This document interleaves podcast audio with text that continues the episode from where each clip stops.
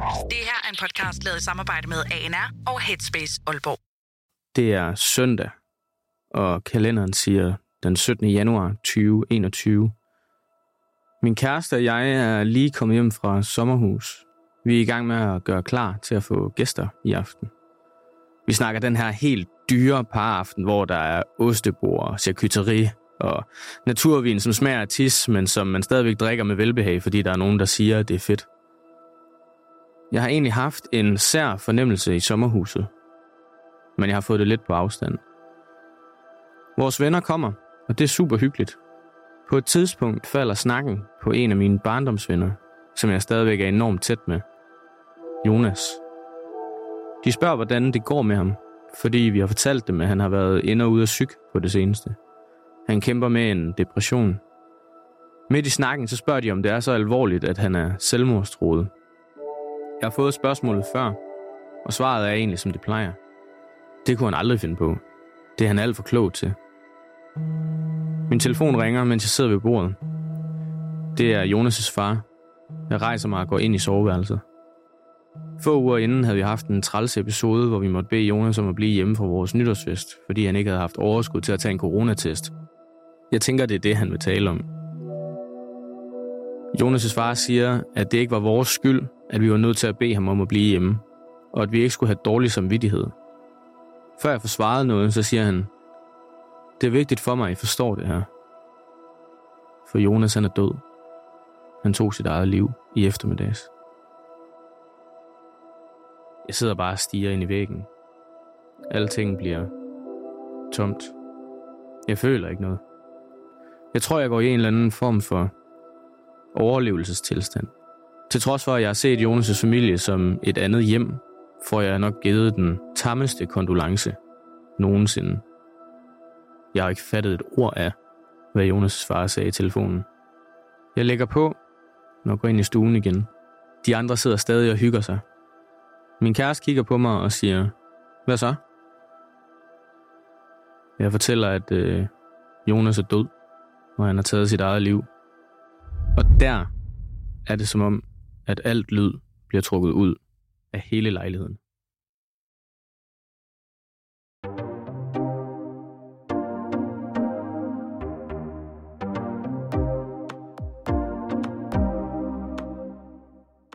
Hej Anders, Hej venner.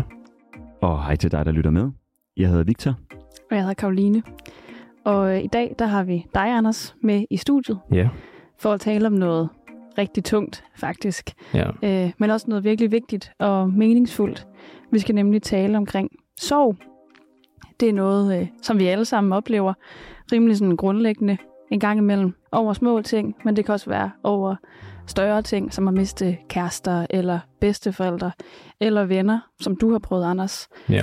Øhm, og du har jo oplevet nok den en af de tungeste former øh, for sorg. Ja, det kan man måske godt sige. Ja. Det er i hvert fald en af dem, der er, i hvert fald er en af de mest uforudsigelige i hvert fald. Og det er Ja. jo som regel også dem, der rammer hårdest.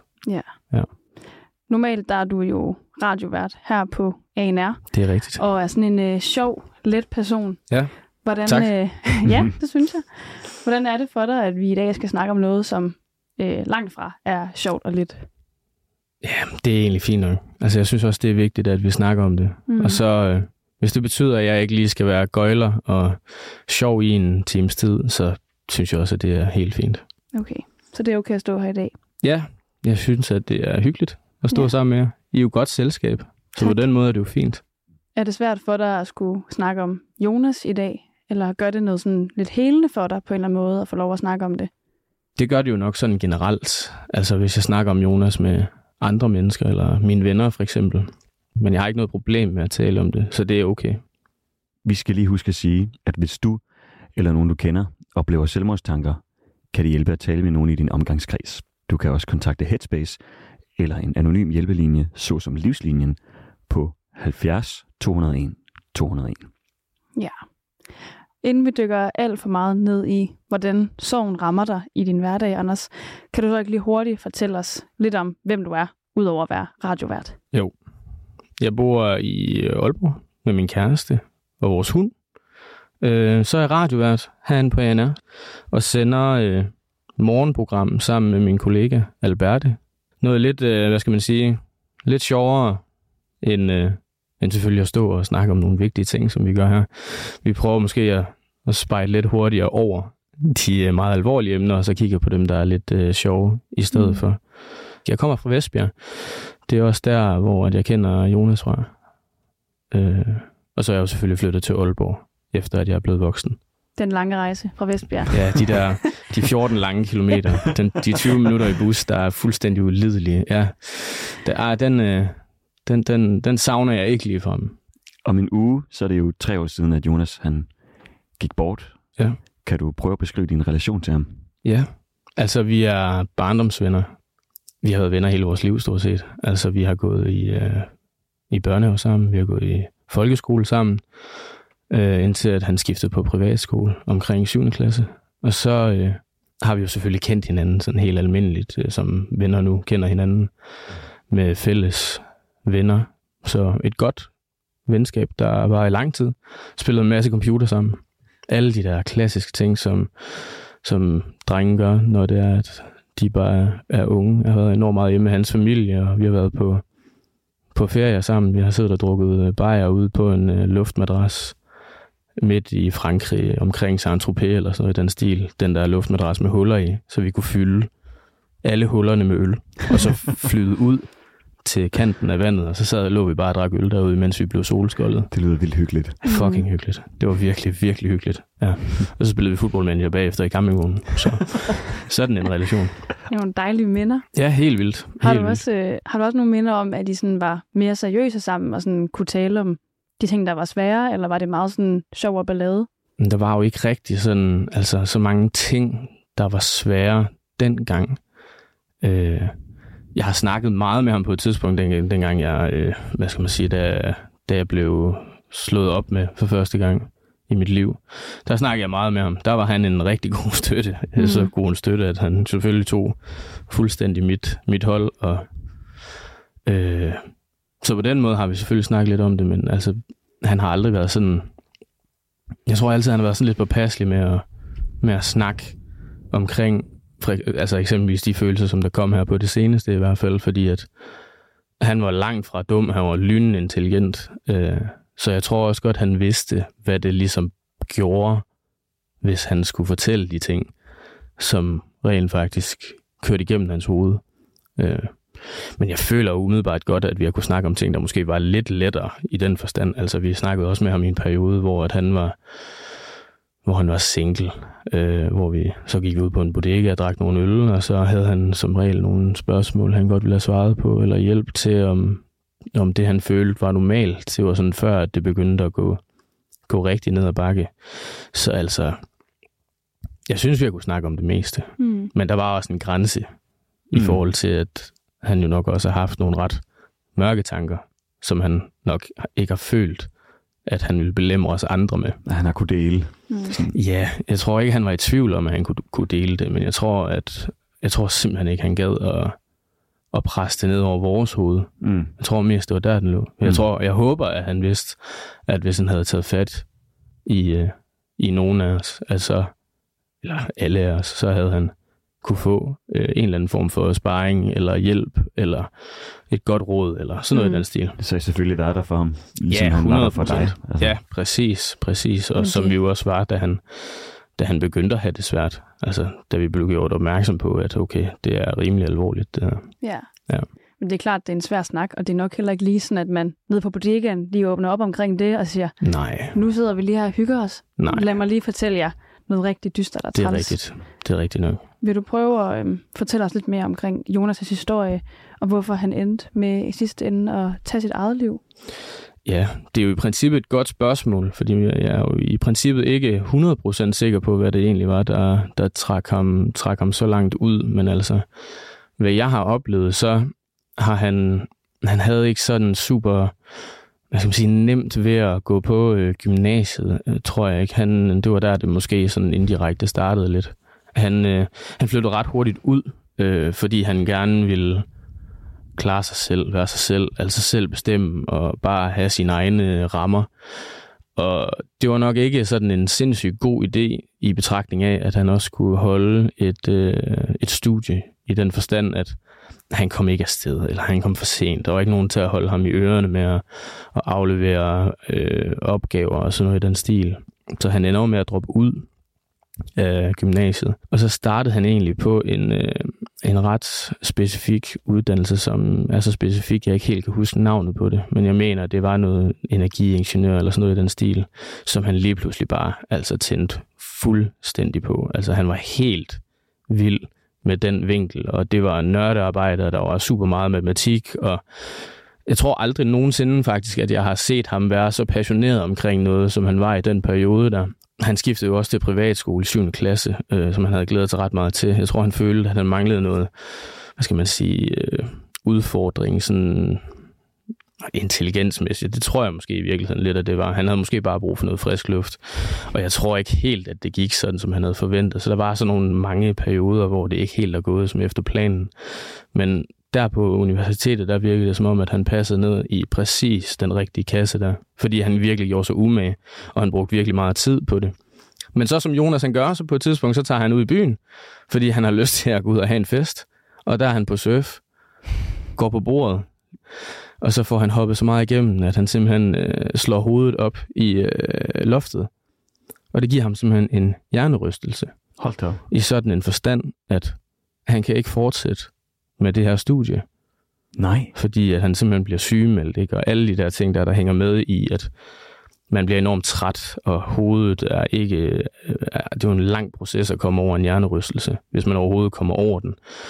Og det tror jeg virkelig, at det... Jeg ved ikke, om det, det har jo selvfølgelig altså, gjort noget ved ham. Jeg ved ikke, om det decideret knækket ham. Det skal jeg ikke kunne sige.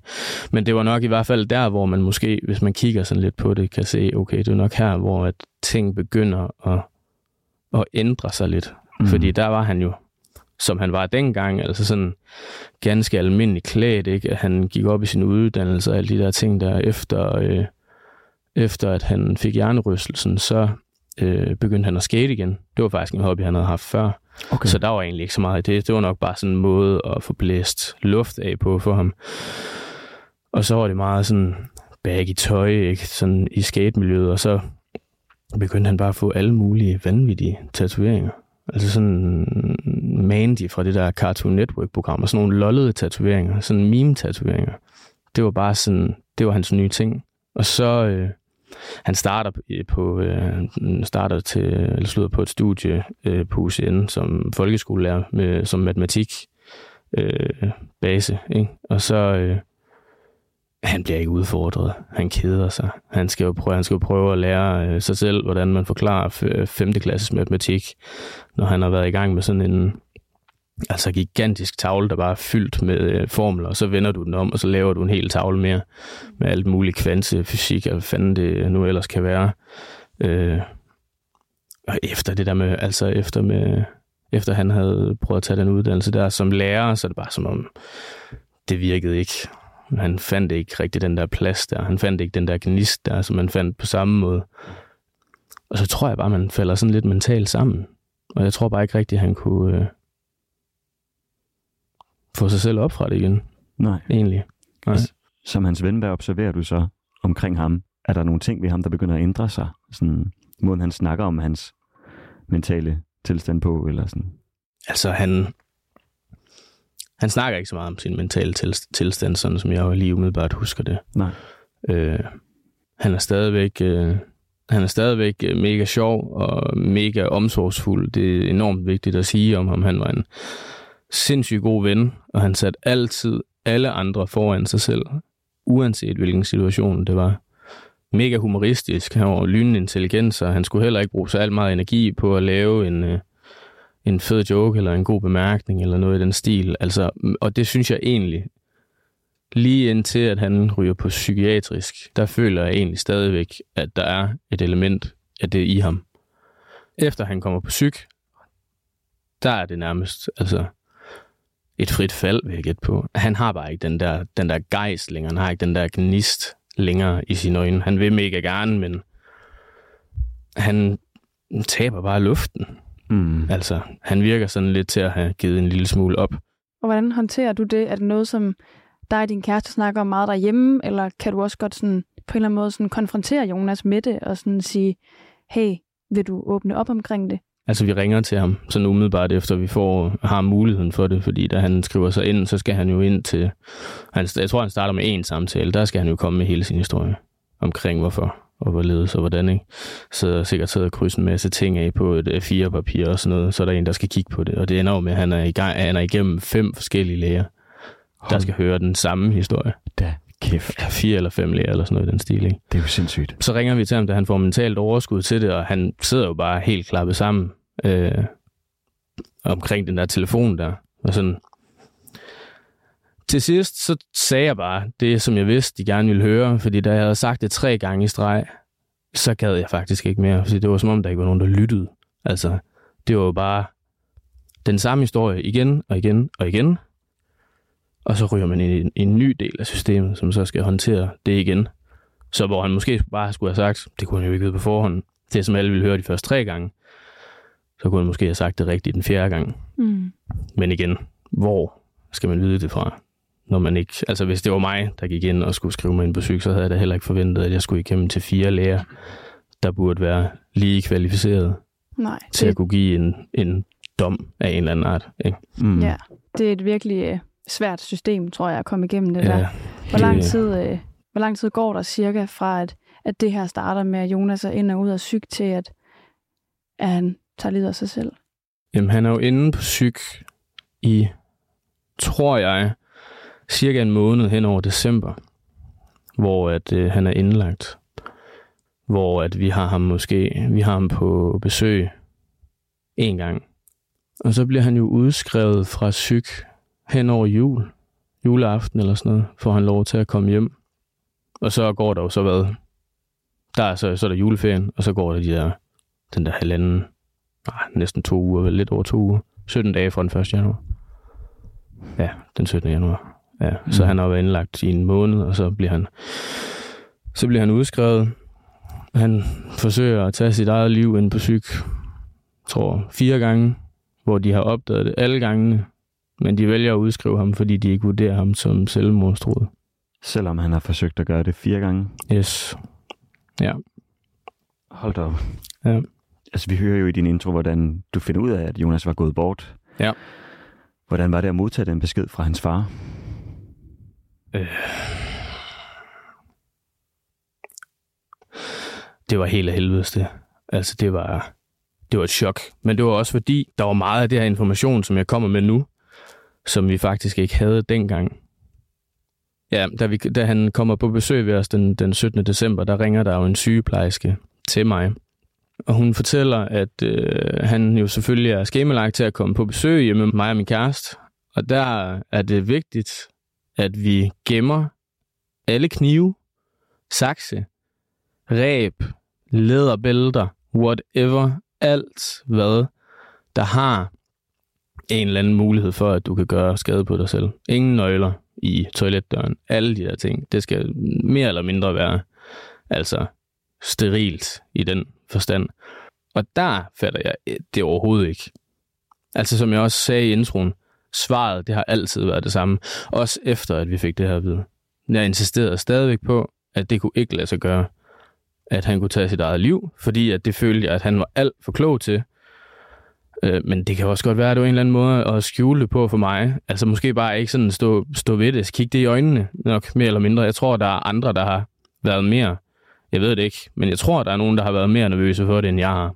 Mm. Hvordan oplever du det så, da du så finder ud af, at fuck, jeg tog fejl. Han kunne faktisk godt finde på at gøre det alligevel. Jeg tror simpelthen bare, jeg tror seriøst bare, det løber ind i mit hoved, og så løber det ud igen. Og så skal jeg lige prøve sådan at få situationen under kontrol på en eller anden Mm. formåen, fordi jeg sidder også og har folk i lejligheden, og øh, jeg skal lige have styr på mig selv. Øh, Du vil mildest talt også bare chokeret, tænker jeg. Mm. fuldstændig. Ja. Jeg, er, jeg er helt 100% i Chok. chok. Ja. Ja, ja fuldstændig. Mm. Men vi får jo sendt vores gæster hjem, og jeg aftaler jo med Jonas' far, at, at jeg ligesom sørger for at ringe rundt til folk. Så det betyder, at jeg ringer til en af vores nærmeste kammerater, og får fortalt ham det. Og jeg får også ringet til mine forældre og fortalt dem det. Øh, og imens, at jeg for, altså ringer og siger de der ting, der tror jeg, at det går altså væsentligt mere op for mig i den forstand, at det bliver altid mere sandt, når man siger det på en eller anden fasong. Når, man, når det selv kommer ud af munden på en. Øh, og så er det jo bare der, hvor at, at, at chokket sådan lidt aftager, og at sådan, hvad skal man sige, man bliver bevidst om det, så følelsen når, at når det går op for en, at, at det rent faktisk er sket, er måske bare sådan nok en lille smule benægtelse, nok også ret meget, altså forvirring, og også en, bare sådan en meget underlig fornemmelse, sådan en udefinerbar fornemmelse. Fordi jeg tror ikke, det er så meget, jeg tror ikke, jeg tænker så meget over, at, at jeg har sagt, at det ikke kunne ske, og det så er sket. Men nok bare mere den præmis, at, at en af mine venner har taget livet af sig selv. Og det øh, bliver sådan en praktisk opgave. Jeg skal lige huske at ringe rundt på en eller anden måde, og så tager ja. du måske ikke rigtig stilling til det før. Fuck, du sagde jeg lige det, og det passede faktisk. Man tror ikke helt på de ord, der kommer ud af ens mund. Nej, nej, nej, det er rigtigt nok. Hm. Jeg, nej, det gjorde jeg heller ikke. Øh, det gjorde jeg heller ikke til at starte med. Jeg, mm. tror, jeg, jeg tror faktisk, jeg startede med at ringe til min kammerat. Øh, og køligt nok, så tror jeg, jeg får sagt til ham, øh, hvis du ikke lige sidder ned, så synes jeg lige, at du skal sætte dig ned. Og hvis ikke, at du har øh, nogen, så, øh, så er det træls. Men jeg bliver nødt til lige at sige det her til dig alligevel. Så hvis du har nogen i nærheden, så må du godt lige få, få fat på dem, så jeg lige kan give den her melding til dig. Øh, ja, altså det er bare, det, det er, ja, det var praktisk. Altså det var bare sådan ren praktik. Ikke? Altså der var slet ikke tid til at tænke over, hvordan jeg havde det der i princippet. Jeg følte jo, at, at det var min øh, opgave at skulle sørge for, at få det fortalt til dem på den bedste måde, sådan at de måske øh, reagerede på en, altså en lidt anden måde, end jeg gjorde i virkeligheden. Fordi, ja, det tror jeg, men det gjorde de jo alligevel, fordi det kan du ikke snakke dig ud af. Det er den samme reaktion, uanset hvad du siger i virkeligheden. Det gør ikke nogen forskel. Det lærer man jo først bagefter. Man prøver vel, hvad man kan. Men ja, ja. praktisk i den grad. Hvilke tanker gør du der sådan efterfølgende? Kan du på en eller anden måde sådan, der er ikke noget skyld i det her, men kan du på en eller anden måde sådan finde en form for mening med det? Eller en forståelse for det? Altså, ja og nej på en eller anden fasong. Altså, jeg, synes, jeg kan jo ikke finde nogen, finde nogen forståelse i, at jeg ikke har min kammerat her mere, men jeg kan godt forstå, at, at man kan blive så syg, at, at sygdommen den ender med at, at tage livet af min ven. Fordi det er jo sådan, at jeg har lært at opfatte det nu. I starten så siger man jo, Jonas har begået selvmord eller sådan noget i den stil, og jo længere man kommer ind i det, og jo mere man hører fra andre, så lærer man jo hurtigt, at at, at, at tage sit liv på grund af depression, det er jo det samme som at dø af en depression. Jeg tror bare ikke altid, at vi tænker over, at, at man kan få, altså at man kan have depression til sådan en grad, at det rent faktisk er det, der er livstruende for dig, for dig at det skal være en livstruende sygdom. Det, kan, det, kan... det har jeg lært at forstå, ja. at det kan ske. Mm. Øh. Og det tror jeg er den helt rigtige måde at se det på. Ja. At depression også er en sygdom, man kan dø af, Helt ligesom sikkert. andre sygdomme. Helt sikkert. Det synes jeg også klart er sådan måske det vigtigste, om ikke andet, at, at have lært, at mm. der er jo meget af den præmis, at man, altså, man mønter det jo altid på personen. Men, men hvis du dør af kræft, for eksempel, så er det jo ikke mormors skyld, at hun har fået brystkræft.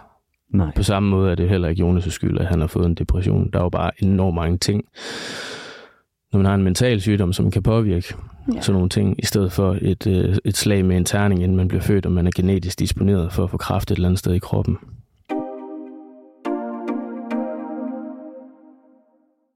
Det lyder på en eller anden måde som, at du har været på sådan lidt af en rejse i din soveproces. Ja. Yeah. Hvis du prøver at spole tiden tilbage til 2021 i januar, hvordan er din sorg så lige der i slutningen af januar? Jamen til at starte med, så kommer der jo en masse, eller kommer en masse, der kommer nogen hjem i hvert fald til mig, fordi jeg får ringet til min kammerat der, og mine forældre. Øh, og til at starte med kommer min kammerat bare og sætter en flaske whisky på bordet, og så øh, får vi sagt noget i stil med, Jonas elsker at drikke whisky. Mm. Så hvis der er noget, vi skal drikke nu her, og simpelthen lige prøve at fatte, hvad der er, der er sket, så skal det nok være det her. Og så sidder man jo, og så kommer, så kommer sovestadiet virkelig krybende. Altså, med, altså virkelig med meget fart på. Øh, så der i den, altså i den første uge, der er jeg jo selvfølgelig mega ked af det. Det starter jo klart, da vi sidder der i sofaen og kigger på hinanden, og så kommer mine forældre forbi uventet. Jo egentlig faktisk. Øh, de havde ikke sagt, at de ville komme forbi, men det gør forældre jo selvfølgelig. Mm. Øh, og der piker det jo altid. Jeg ved ikke, om I nogensinde har været ked af det, men man bliver bare altid lidt mere ked af det, når ens mor hun kommer og skal til at give en kram og sige, sige noget, et eller andet den stil, ikke? Altså, åh, oh, det er også forfærdeligt, eller hvad, hvad hun nu end har sagt. Der tror jeg egentlig ikke, hun sagde så meget. Men bare energien i, at man bliver omfavnet på den der måde, at familiemedlem er jo, er jo en vild, vild, vild følelse. Mm. Var det på en måde også lidt rart at kunne få lov til sådan at, at læne sig ind og vide, at uh, her må jeg godt store tude over det? Helt klart. Men det er jeg heldigvis også så, øh, så øh, taknemmelig for, at jeg også har den mulighed, for eksempel med min øh, enormt tætte ven, som, som jeg ringede til til at starte med der. Det var også det første, det første vi gjorde, da han kom forbi. Det var også bare omfavn og bare, altså vrel, fuldstændig. Mm. Øh, så det er jeg enormt heldig med, at jeg kan gøre med enormt mange mennesker, men det betyder jo selvfølgelig altid lige lidt ekstra, når det er, når det er mor, far eller alt muligt andet familie, fordi at de har kendt en længst tid. Men altså, resten af den der periode der, altså så går nok i sådan en overlap i den forbindelse af, at man er sindssygt ked af det. Men på et eller andet tidspunkt, så skal man jo også altså, prøve at ikke at være så ked af det hele tiden, for du skal også være velfungerende resten af tiden, på, til en vis grad i hvert fald. Så i takt med, at jeg jo ligesom lærer mere om, hvad det her det betyder, så altså, kommer der også et, et, en form for, hvad skal man sige, altså det, det, det er et form for overlap, der kommer, hvor at sorgen den daler, og så kommer der en forståelse for det i en anden grad, så det sådan begynder at udligne sig selv til sidst. Ja, mm. det er sjovt, altså nu snakker du jo om det der med, at man skal være nogenlunde velfungerende igen, skal ud i samfundet igen efter den her sindssyge proces, man har været igennem. Ja. Jeg kunne forestille mig, at man godt kunne føle noget ugidelighed eller noget magtesløshed, sådan når man skal ud i samfundet igen. Helt altså, det der med, at man, sådan, man er egentlig ikke klar, men man skal i skole, eller man skal være sammen med sin familie, eller man skal være sammen med venner. Og så bliver man ekstra presset ja. netop i, at man skal forsøge at være på. Ja, altså. helt 100. Jeg tror, i den, lige den periode der, der læser jeg jo på øh, UCN, og har læst noget marketing. Og sådan lige umiddelbart før den periode der, tror jeg faktisk, at jeg fandt ud af, at det synes jeg faktisk var røv kedeligt for at sige det mildt. Og så falder det jo så også lige ind i, at jeg skal søge praktikplads. Og der får jeg jo, jeg er overhovedet ikke motiveret. Lige da Jonas dør, så ringer jeg jo selvfølgelig til, til vedkommende, der er ansvarlig for, for min del af klassen, og han er jo han er enormt, enormt, og det er ham enormt taknemmelig for den dag i dag, øh, at han virkelig var lyttende, støttende, og han var den første til at sige, du skal bare lad være med at gøre noget, indtil at du er klar. Og jeg vil enormt gerne lige have sådan nogle, hvis du har lyst, møder, ugenligt, dagligt, whatever. Altså, du kan ringe til mig, hvornår i al verden du har lyst til det. Og så kan vi snakke om det. Men du bliver nok nødt til at tænke på en praktikplads på et tidspunkt. Fordi det er afhængigt af, at du kan gøre din uddannelse færdig. Så hvad jeg nok normalt havde gjort, hvis Jonas han ikke havde øh, taget livet af sig selv, der eller ever, så ville jeg jo nok have været ude sådan virkelig og tænke, okay, jeg skal ud og finde nogle kreative steder, hvor jeg kan prøve at komme lidt tilbage på sporet igen, prøve at finde noget af det her del af marketing, som jeg jo trods alt faldt for til at starte med. Øh, men i stedet går jeg jo ind i et eller andet, øh, i en eller anden øh, PowerPoint eller noget i den stil, og så kigger jeg bare lige øh, nogle ting igennem, og så tænker jeg, okay, den her virksomhed kan jeg sådan nogenlunde se mig selv ind i. Den lå langt op nordpå. Øh, den havde jeg ikke taget, hvis ikke det var sket. Altså, det var ikke, det var ikke sket. Det havde jeg aldrig gjort. Øh, ikke noget ondt til dem overhovedet. Øh, det har ikke noget med det at gøre. De var skidesøde deroppe, uanset hvad. Men jeg var jo blevet i byen, eller fundet noget andet. Så på den måde, jeg var rigtig heldig med, at jeg havde en lærer, der var rigtig god til at gribe mig øh, dengang. Og jeg havde også en enorm god gruppe. Men den der demotivation, øh, magtesløshed, fuldstændig ugidelighed, den hang ved længe. Mm. Altså den hang også, da jeg startede i det her praktikforløb. Altså, ja, det, det blev jo ikke bedre. Jeg var jo stadigvæk i sorg, altså også selvom at det var noget tid efter, men altså, det var bare som om, at det hele, det bare ikke rigtig virkede der. Alt var sådan gråt. Ja, alt var faldet lidt sammen der, ikke? Altså ens verden falder jo sammen på en eller anden fasong, ikke? Fuldstændig. Jeg var enormt heldig med, at der ikke var noget, altså for eksempel mit bagland, der faldt fra. Det kan jeg forestille mig, der må være alle mulige andre i den forbindelse, der har oplevet. Der var der heldigvis ikke noget der. Det er jeg da taknemmelig overfor. Ellers så øh, havde det gået helt galt. Jeg kan også huske, at jeg på et tidspunkt sagde til min kæreste, hvis der er en eller anden, der dør nu, altså bedsteforældre, hund, whatever, så knækker jeg. Så kan jeg seriøst ikke mere. Så er jeg helt færdig. Mm. Det gjorde der heldigvis ikke. Mm. Det eneste, jeg skulle nå mig sammen til, det var ligesom uddannelsen og, og praktikopholdet. Og det gik også. Det gik jo fint. Det var fint nok. Men altså, jeg kunne stadigvæk bare mærke, at den der gnist der, den ikke var der. Ja. Mm. Ja. Jo, hvis jeg prøver noget lignende, altså ikke at jeg har, har mistet Nej. en, en ven, men da min ekskæreste og jeg gik fra hinanden, der kulminerede det sammen med, at min mor øh, havde et lille tilbagefald. Hun er hjertepatient. Ja, tak. Ja, og så øh, kom hun til mig. Jeg var sådan fuldstændig ødelagt efter det Ja. her breakup. Øhm, og så satte hun sig foran mig, og så sagde hun, Victor, jeg har lige oplevet et tilbagefald. Jeg fik det rigtig skidt til træning i dag. Besvimede faktisk. Øh, synes bare lige, du skulle vide det. Det kan godt være, at jeg skal under kniven igen. Ja. Og der var det også sådan en chok. Altså sådan, fuck, nu skal jeg måske endnu en gang til at miste min mor. Og så kan jeg sådan huske, at det, det, det ødelagde mig bare. Mm. Altså Mm. sådan netop den der sådan blanding af at lige at være kommet ud af et langt forhold, samtidig med sådan chancen for, at jeg mister kvinden, jeg elsker mest. Mm.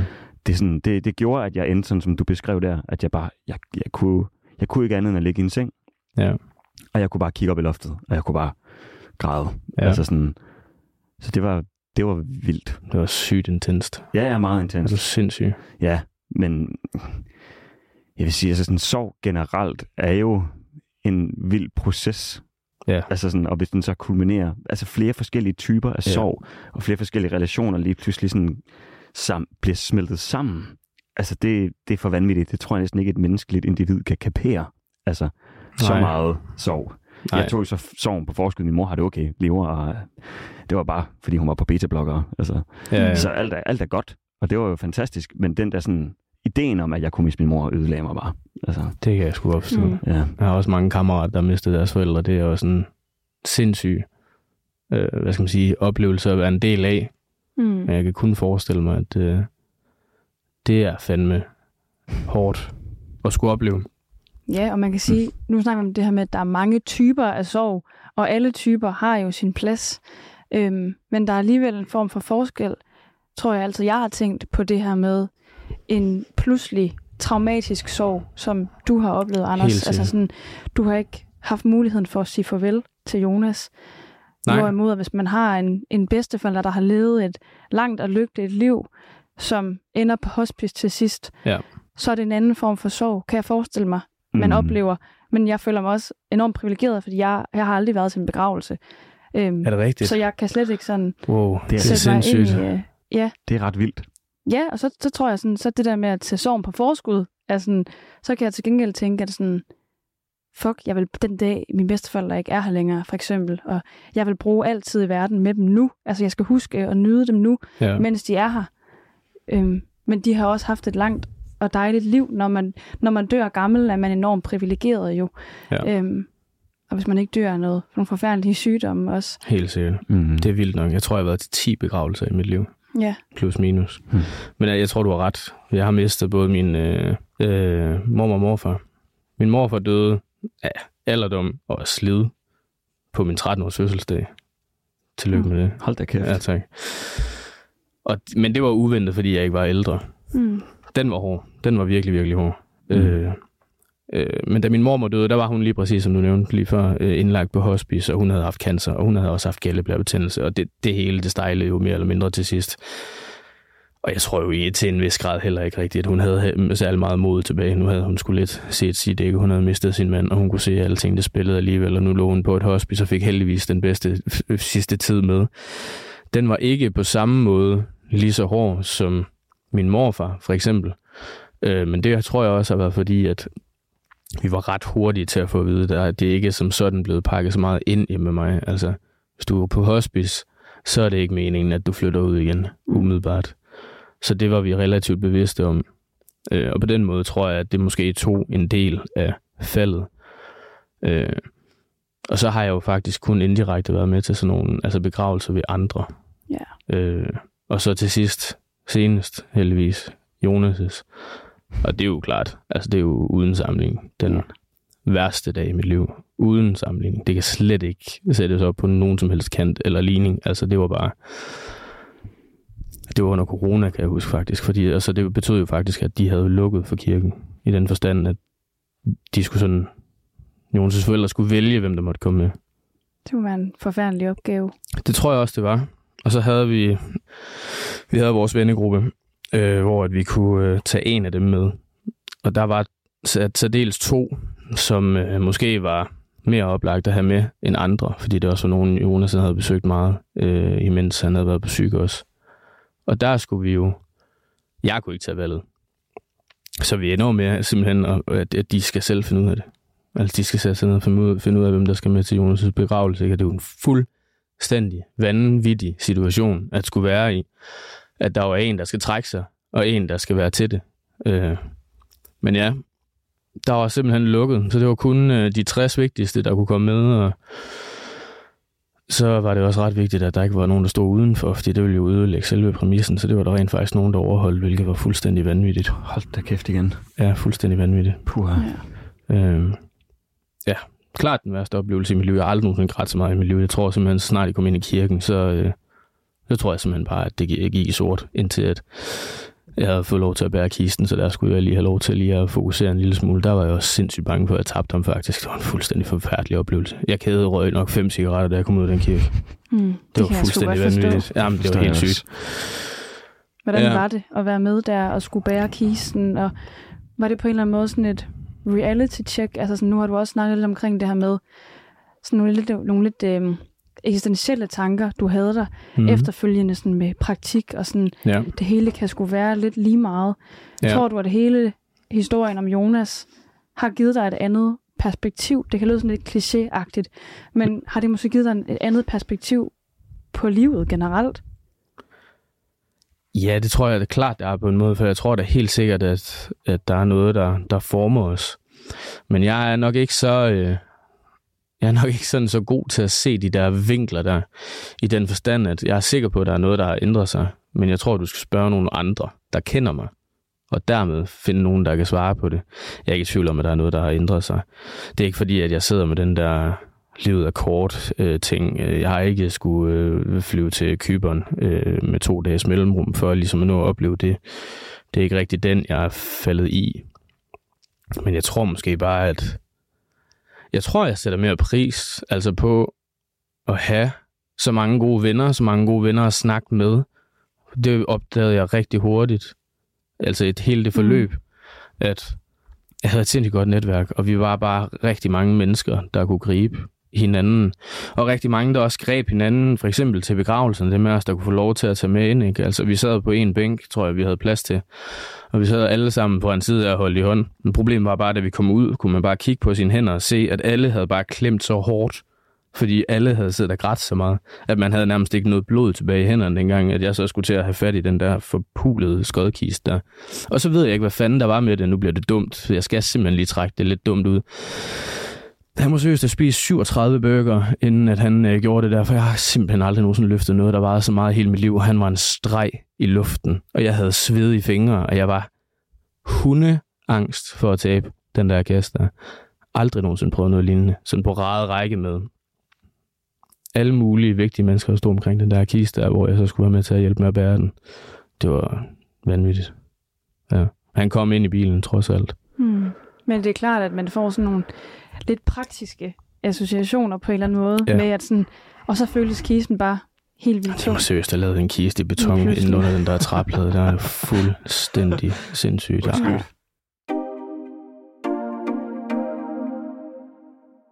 Hvordan i dag jeg er sådan lidt nysgerrig på, om, om du en eller anden måde, på en eller anden måde sådan kan forbinde sorgen med savn i dag. Ja. Så det mest af alt måske handler om, at du, du savner Jonas. Du er ikke sur på Jonas, men du savner ham. Eller hvad tænker du? Sådan er det helt sikkert. Ja. Ja, helt sikkert. Hvis jeg er ked af det, så er det fordi, at, øh, at jeg enten gennemlever det igen, fordi jeg fortæller det til nogen, øh, eller, eller bare savn. Ja, helt sikkert. Bare sådan helt ganske almindeligt savn, tror jeg. Ja, der er ikke noget, jeg har ikke noget som helst øh, at kommentere på det i den forstand, at øh, jeg skulle være sur eller noget som helst i den stil, er jeg ikke. Altså, jeg mm. tror, han har haft det øh, forfærdeligt. Og jeg tror, han har været mega, mega syg, fordi han havde også enormt mange... Øh, enormt mange momenter, hvor han elskede livet, altså helt øh, ustyrligt meget. Vi havde ham også med i sommerhuset, været sådan tre, fire måneder inden, eller sådan noget i den stil hvor at vi havde været ude og sidde på bar og øh, udenfor og drikke øl sammen med sådan den der store vennegruppe. Vi havde sådan en rigtig hyggetur, hvor vi ligesom virkelig skulle... Det havde været lang tid siden, vi havde set hinanden, så vi skulle have lov til lige at køre den der tur der. Han, han blæste jo afsted. Han, var, han elskede det der. Han skulle bare have de, han skulle have de allerstørste øl, og han skulle, øh, vi skulle have sidevogn og det hele, og det var hyggeligt. Det var ikke fordi, at der var noget, der skulle... Det var sgu ikke fordi, der var noget, der skulle drikkes væk. Det var bare fordi, vi havde alle sammen set frem til den der dag der, og mm. så skulle det bare være hyggeligt. Og det blev det ved med at være. Der var ikke noget der, så der var også enormt meget livskvalitet i ham. Så når man kigger tilbage på det på den måde, så finder man jo også ud af, at det giver jo ikke nogen som helst mening, at han skulle have gjort det, fordi at han ville jo gerne på sådan nogle, på sådan nogle ture igen. Altså, efter den sommerhustur, der er det meningen, at jeg skulle køre hjem jeg havde simpelthen så mange tømmermænd, at jeg kastede ukræftet mig op øh, sådan 20 gange fra, fra Lønstrup til, til Aalborg, ud og kaste op på en togstation. Han var færdig at grine. Han synes, det var det fedeste i hele verden. Han var den værste at have med på sidelinjen, når der var et eller andet, der gik galt, der var sjovt, fordi han skulle nok være den første til at grine så højt, at jeg simpelthen var ved at springe i luften til sidst. Men han havde jo de der elementer der. Han kunne sagtens, han synes, det var så sindssygt sjovt, og der var mange ting, han synes var sjovt, og der var mange ting, han nød. Mm. Øh, jeg står sådan og kigger på din underarm, og du har en tatovering af en lille drink. Er ja. det en whisky, du har en tatovering af? Nej, det er en uh, Negroni, jeg har tatoveret. Okay. Det er sådan en italiensk uh, cocktail, men jeg skal faktisk have en tatovering mere meget apropos faktisk, fordi at uh, jeg har lige fået i uh, fødsel, nej, julegave, en gave af min kæreste til en, en tatovering af en eller anden tatoverer i Aarhus, der er helt vildt dygtig, som skal tatovere et uh, træ, som der er op i øh, Jonas' forældres sommerhus som jo egentlig var meningen skulle plantes umiddelbart efter han døde, men fordi sorg og alle mulige andre ting, og forældre, der er i sorg ikke, og mister sit, sit barn, så kommer der jo nok alt muligt ind imellem til, at man ikke lige kan få inviteret folk op til at skulle sidde og se, at man planter et træ. Men så fandme lige pludselig, så opstår der et træ, lige der, hvor de havde tænkt sig, at de skulle plante et træ til Jonas i den samme, altså øh, sort træ, som de havde planlagt, der skulle øh, plantes for ham. Så det er i gang med at gro op i blokhus, og det skal jeg have tatoveret et eller andet andet sted. Ja. Det synes jeg lyder enormt fint. Ja, mm. det er det også. Jeg er sindssygt glad for den tatovering. Ja. Øh, men ja, det var sådan en vild, vild historie. Ja, og ja. generelt, hvor er det dejligt, skulle jeg til at sige, øh, at høre alle de her minder, du har om Jonas, mm. og mhm. at du husker ham som, som livsglad, ja. og som en, en fed person. Men har du også lært noget af Jonas af sådan at bære det her, lært noget nyt om ham i, øh, i det her med at skulle bære sorgen omkring tabet af ham? Det er svært det der, ikke? Altså man har lært noget på den fasong. Øh, det er sådan nogle ting, jeg ikke lægger mærke til sådan, sådan decideret. Men altså, jeg, jeg tror, jeg har lært at være en, en god ven, ikke? Altså, fordi når man er i nærheden af gode venner, så lægger man jo selv mærke til, hvad det er, man enormt godt kan lide ved at være venner med dem. Og jeg kunne altid ringe til Jonas. Der var aldrig nogensinde noget problem, hvis det var, at jeg havde brug for hjælp. Altså, jeg flygtede hjem fra byen på et tidspunkt, fordi jeg havde en lidt uh, interessant uh, episode med et andet menneske i Omfru på et tidspunkt, hvor at jeg fik lov til at flygte hjem i hans lejlighed, og så lå vi og kæde hjem i hans soveværelse, fordi at det måtte man godt gøre, når man var 17 år og boede i sin egen lejlighed i Øgaden. uh, jeg tror, det er sådan nogle ting, sådan nogle bløde værdier. Ikke? Det er ikke sådan nogle sådan super specifikke ting. Jeg ville ønske, jeg havde lært noget matematik fra ham, for det var sat, at jeg var god til det. Jeg æder med, mig godt at ringe til. Men bare sådan, at være en god ven. Altså, at være et godt menneske. Ikke? Altså, sætte folk for, forrest. Det prøver jeg. Jeg håber ikke, der er nogen af mine venner, der lytter med nu, som, øh, som synes, at jeg, det gør jeg i hvert fald ikke. Nu må vi se, hvad meldingen den bliver. Men jeg håber da, at, der, at, at jeg får sådan gjort noget for folk, før jeg begynder at tænke på mig selv. Det er sådan en værdi, jeg altid har sat enormt meget pris på, om det aldrig været et spørgsmål. Altså, der har altid været plads, og det var sgu egentlig ret ligegyldigt, hvad der var, hvis der var noget i vejen. eller noget imellem, så har, har det aldrig været et problem. Så jeg tror, det er sådan noget, sådan noget i den stil. Ikke? Altså bare sådan lært af hans måde at, at omgås folk på, og behandle folk på med, med respekt. Det er altid enormt godt kunne lide som en af hans kvaliteter. Mm. Ja. Uh, altså nu har jeg ikke fået sagt så meget den sidste times tid, fordi jeg kan mærke det her inde det, og din historie har rørt mig rigtig meget. Ja, tak. tak. Øhm, puha. Men hvordan lever du med sorgen, altså den dag i dag? Nu har du været lidt inde på det. Ja. Men har den ændret karakter? Altså sorgen, har det ændret sig på nogen måde?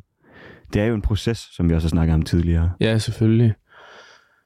Altså jeg tror, at den har udviklet sig i den forbindelse, at hvad skal man sige, perioderne, intervallerne imellem, at jeg bliver rigtig ked af det, bliver længere og længere i den forstand.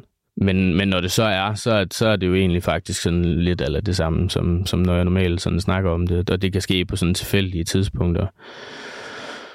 På den, på den anden måde, altså jeg ses jo stadigvæk enormt meget med, med Jonas' familie. Både øh, mor og far har også lige øh, haft besøg af, af hans øh, lille søster, øh, som vi har fået enormt meget kontakt med efter, at han døde. Øh, så på den måde, altså, jeg er sådan lidt altid i nærheden af det, ikke? Altså, jeg kan jo skrive med Jonas' lille søster flere gange på en uge.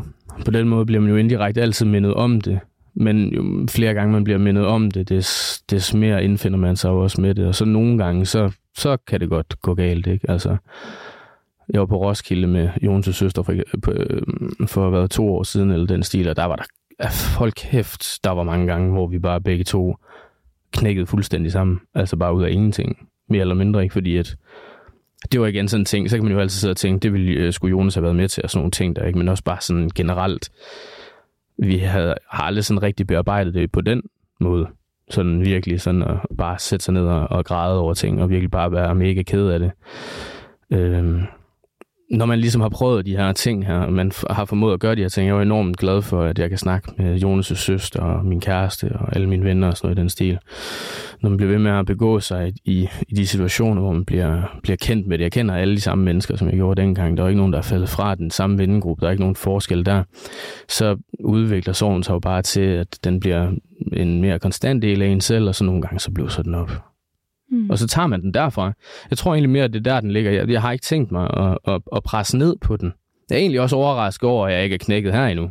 Hvilket er super off-brand for mig, når jeg begynder at snakke om det her. Øh. Men altså, jeg, jeg gider ikke undertrykke det. Altså, det, mm. det, det, det kommer, når det kommer. Det, det tror jeg, at det er det, der er udviklingen i det. Om det så kommer eller ej, det er så, hvad det er. Men det vil komme på et tidspunkt. Jeg kan tydeligt huske, at jeg snakkede med min morfar for tusind år siden, da jeg var helt lille. Og når man sidder hjemme ved sine bedsteforældre, så snakker de jo altid historier med en fra deres tidligere liv. Og på et eller andet tidspunkt, så kommer vi til at snakke om en eller anden ven, min morfar han havde. Sådan en rigtig, rigtig, rigtig nær ven. Som døde i en øh, tragisk togulykke, hvor at han simpelthen har kørt over skinnerne med kone og børn. Og så er de bare blevet torpederet af det der tog, der hvordan det kan lade sig gøre. Jeg fatter ikke en skid af det. Men den sad stadigvæk i ham den dag, da han fortalte mig om det. Der, der var han ved at knække. Og det lagde jeg mærke til. Det var nok første gang, jeg sådan for alvor havde set sådan et voksen menneske sidde og fortælle mig noget, mens jeg vedkommende var i gang med sådan at knække en lille smule. Ikke? Og han har jo været, ja, været nogen af 80 på det tidspunkt. Så det prøver jeg faktisk også at spejle mig lidt i selv, at jeg ved godt, at det bare er sådan, det er. Og det skal der være plads til. Mm. Så jeg tror, det er det, jeg arbejder mig hen imod. At jeg føler også egentlig, det er der, jeg er. Bare omfavne det. Ja. Ja, altså umiddelbart. At følelserne er en del af dig, og det er okay, at de kommer frem. Ja, det er sådan, det er. Og... Det, det kommer aldrig til at blive fedt. Nej. Det bliver altid lort. Altså, mm. det, og det må man sgu bare indfinde sig med. Altså, på mm. den måde er livet retfærdigt. Det, det bliver ikke bedre. Det kommer mm. altid til at være noget lort. Men så prøv at bygge noget andet på, som så kan... Altså, holde det, ikke holde det på afstand, men bare uh, have det til at køre sideløbende, så at mm. det, der ikke umiddelbart er noget reaktion der, i, i det, hvis det giver mening. Mm. Men altså, har jo for alt i verden lyst til at krølle det sammen og smide det væk. Fordi det er jo ikke rart at ja, føle de følelser. Præcis, præcis. Men som du siger, altså hvis det kan køre sideløbende, hvis man sådan kan acceptere, at de er der, ja. så går det op for en, at det er okay. At acceptere, at det er der, når det så kommer, så må man tage den derfra. Lige præcis. Og det hjælper altid at snakke om det. Det hjælper altid at kunne få lov til at græde. Ja. Man har det altid allerbedst, når man har grædt færdigt. Ja, mm. lige præcis. Der er alting tømt. Og især når man har givet sig selv lov til at græde. Helt der er ikke 100. noget værre end at holde tår tilbage. Nej, altså. nej, nej, rigtigt. Nej, og det prøvede jeg at gøre i den kirke der, for jeg troede ikke, jeg havde mere at give af, og det, jeg var, altså, jeg var øm i 14 dage bagefter. Ja, Mm. Det kan aldrig lade sig gøre. puha. Jeg kan huske, jeg, jeg skulle spille øh, saxofon til min farmors begravelse, eller bisættelse. Ja. Og det var noget, min fastre og min far gerne ville have. Ja. Fordi min farmor altid spurgte mig, kan du ikke lige spille et nummer for mig, bla bla bla. Sådan. Ja, selvfølgelig. Og så sagde jeg altid nej, fordi jeg er mega perfektionistisk omkring det. Klart. Så jeg fik aldrig spillet for hende. Nej. Og så spillede jeg så til bisættelsen ved siden af hendes kiste. Ja. Og jeg trak saxofonen ud af munden, efter jeg havde spillet det nummer der, der knækkede jeg sammen. Ja. Altså, der er sådan, jeg prøver for alt i verden at være stoisk Det er omkring. godt nok også sygt, at du har holdt den. Det-. Altså, det er vildt. Det må jeg godt nok sige. Jeg havde også, altså, når man kan spille musik, så tror jeg også, man overvejer den slags, ikke? Mm. Om man skal prøve at spille et eller andet. Det var jeg ret hurtigt til at, til at indse, at det kommer ikke til at ske Mm. overhovedet. Så skal jeg have en til at synge, og det kan sikkert også ske. Skal vi finde en, der kan synge, som også er en del af det, det kommer heller ikke til at ske. Jeg skal slet ikke synge selv, det kommer heller ikke til at ske. Men det synes jeg skulle ret vildt, at du har formået at gøre. Det tror jeg aldrig nogensinde, jeg ville kunne gøre til en begravelse. Slet ikke, øh, altså uanset om jeg kendte nogen eller ej. Det er vildt nok, men jeg kan godt forstå, at, at du gør det. Det er jo også kæmpestort. Jeg var Altså- virkelig glad for, at jeg gjorde det i hvert fald den Mm. dag i dag. Det er også det det. var, det var også hårdt at bryde sammen foran sin familie. Sådan, Ja, men det havde de jo gjort, imens du spillede saxofon, så der Ja. ja. du jo bare lidt i bank. Mm. det er selvfølgelig rigtigt, ja. Det er, det er virkelig me- meningsfuldt at sådan høre på, hvordan I sådan bearbejder sorgen. Og sådan, jeg synes, at I har fået sagt nogle rigtig fine ting. Anders, kan du på en eller anden måde sådan... Vi plejer at spørge folk til sidst, om de har et form for godt råd, og det kan godt virke, klinge lidt hult i, øh, i det her, synes jeg.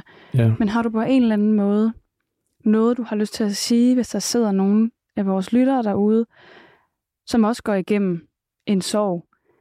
Er der så noget, du vil sige til dem, som, som har hjulpet dig? Eller hjælper dig? Sørg for at få snakket om det, som der presser på, uanset øh, altså hvad det er i virkeligheden. Det kan jo også være alt muligt andet end sorg. Men min opfattelse er bare altid, at hvis man er ked af det over et eller andet, så hjælper det altid at snakke med nogen om det. Prøve at blive, øh, blive set. Og så tror jeg også bare, at, at, at jeg sådan bare gerne vil sige, at ja, altså det er sygdommen, der tager livet af folk. Det er ikke personen, der tager livet af sig selv. Mm. Det tror jeg er vigtigt sådan lige at understrege. For mig i hvert fald. Mhm. Fordi at hvis man sidder derude nu, og måske har mistet en til, til selvmord, øh, så bliver man nødt til at vide, at der er ikke noget menneske, der er bygget til at skulle tage livet af sig selv. Så det kræver, at der simpelthen er en serverfejl op ovenpå, som der sender en ud i, øh, i sådan en nedsmeltning.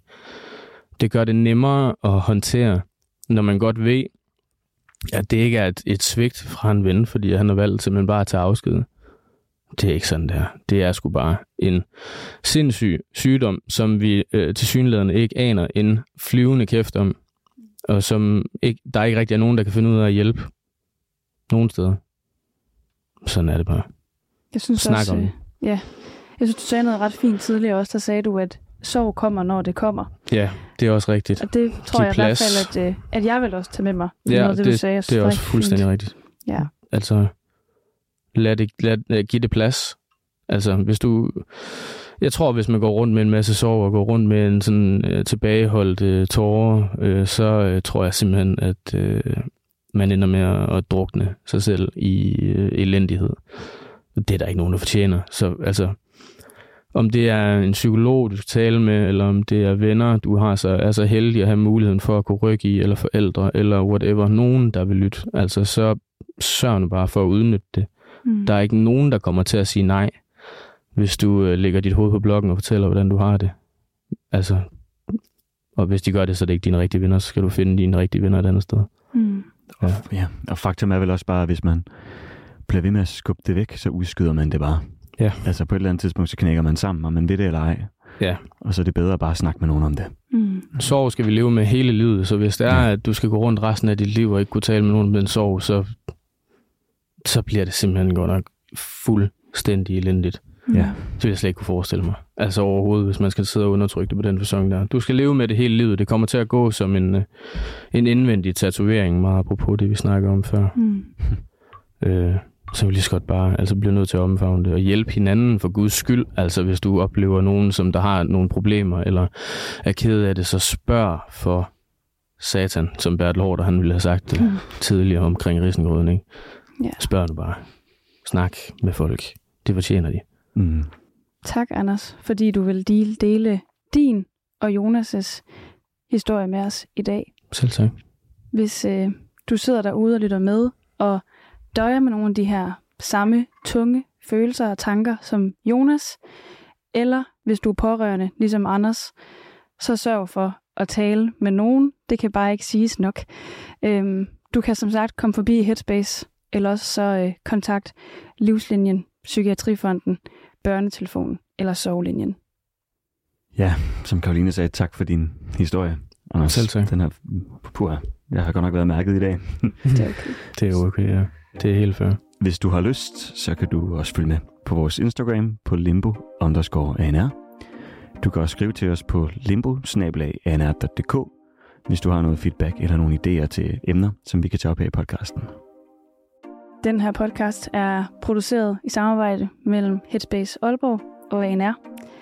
Husk, at øh, vi er her, når du er i limbo, og pas på jer selv. Mit navn er Karoline. Og mit navn er Victor, og tak for, at du lyttede med.